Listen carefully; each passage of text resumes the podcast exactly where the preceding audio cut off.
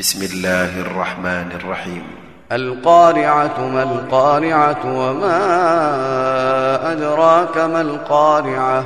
يوم يكون الناس كالفراش المبثوث وتكون الجبال كالعهن المنفوش. فأما من ثقلت موازينه فهو في عيشة راضية وأما من خفت موازينه فأمه هاوية وما أدراك ما هي نار حامية